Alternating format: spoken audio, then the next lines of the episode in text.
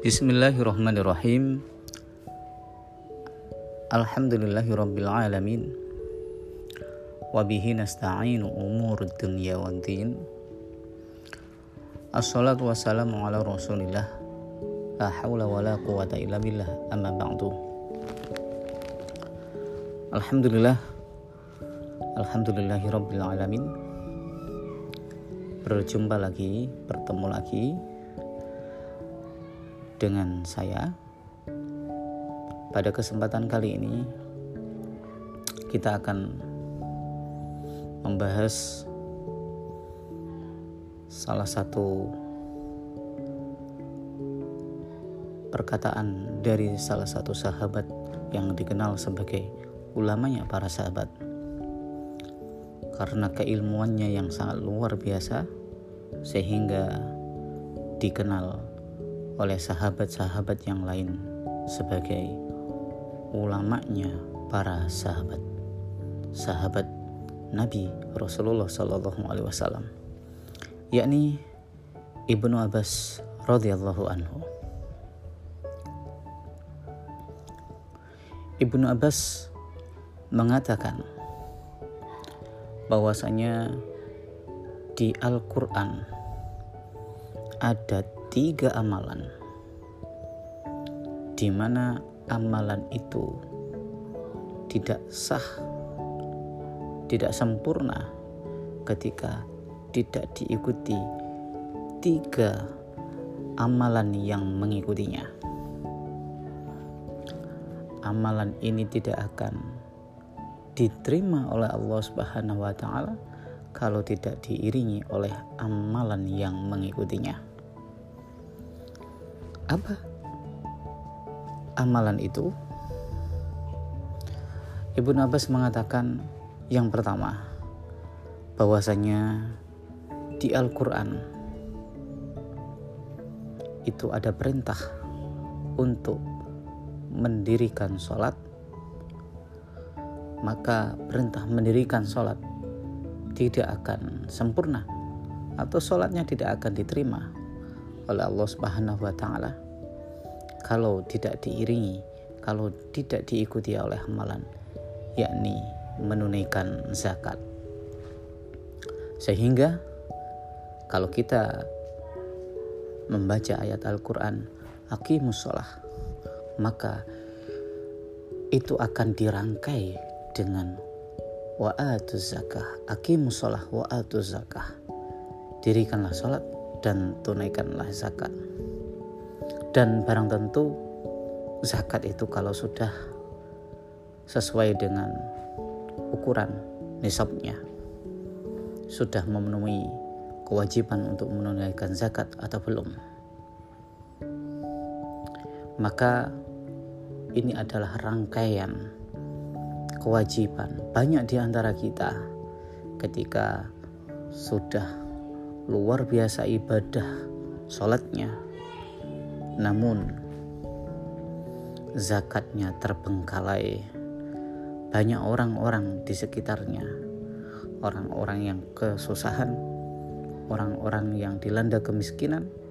Namun tidak merasa dibantu terbantukan oleh orang yang ada di sekitarnya yang memiliki kemampuan untuk menunaikan zakat.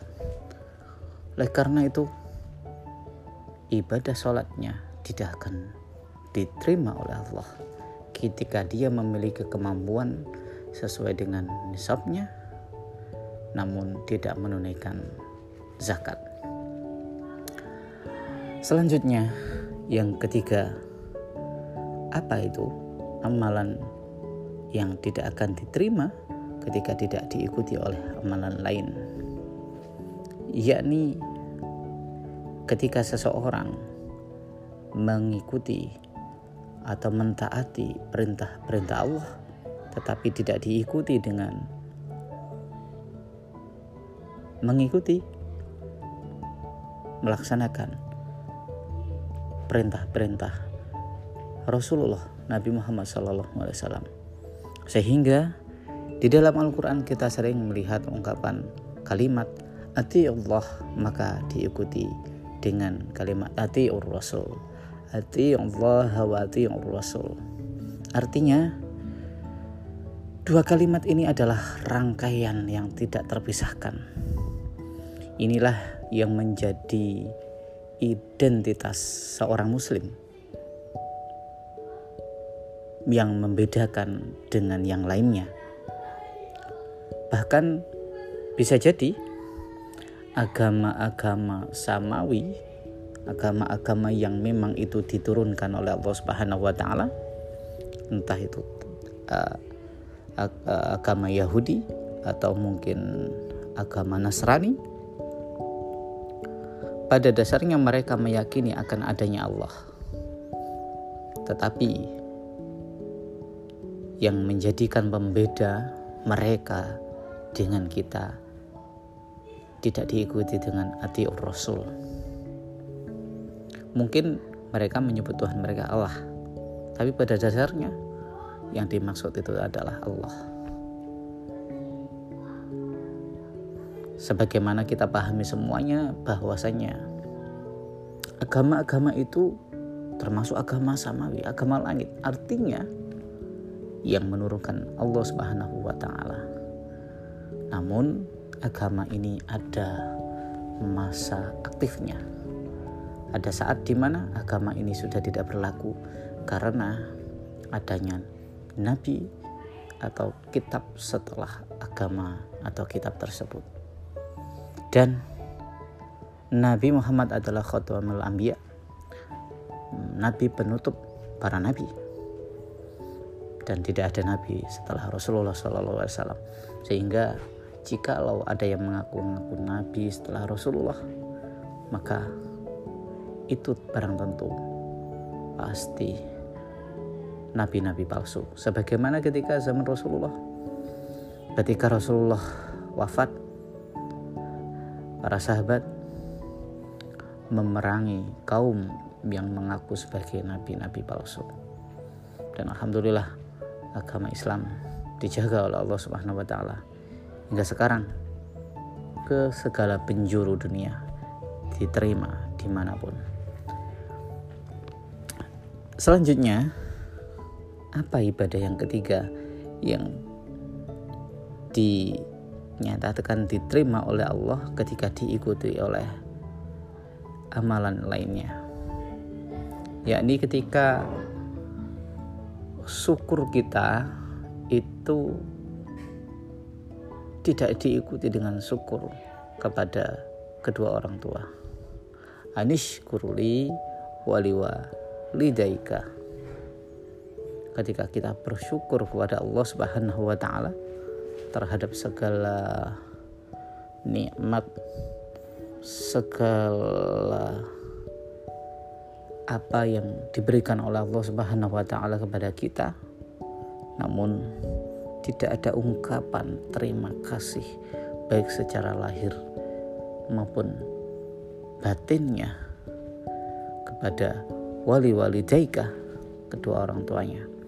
Maka itu jelas syukurnya itu tidak akan diterima oleh Allah Subhanahu wa taala. Banyak literasi yang bisa kita jadikan ibroh. Begitu luar biasanya keutamaan berbakti kepada kedua orang tua. Bahkan Rasulullah Shallallahu Alaihi Wasallam itu mengatakan bahwa ada amalan, ada perbuatan, di mana perbuatan ini akan langsung diberikan hukuman oleh Allah dunia dan akhirat dua hukuman. Yakni yang pertama ketika orang itu menzolimi orang lain maka akan dihukum di dunia dan di akhirat double. Yang kedua apa? Yakni menyakiti kedua orang tua. Oleh karena itu posisi birrul walidain itu sangat dijunjung tinggi oleh agama kita. Oleh karena itu, sebagai seorang muslim yang sejati, sangat sepatutnya kita bersama-sama menjadikan kedua orang tua kita adalah sebagai bentuk ketaatan kita kepada Allah Subhanahu wa taala. Ridallahu ridho walidain. Ridhonya Allah itu di antaranya terletak kepada ridho kedua orang tua. Wallahul muwaffiq ila aqwamit Terima kasih. Idina siratal mustaqim. Wassalamualaikum warahmatullahi wabarakatuh.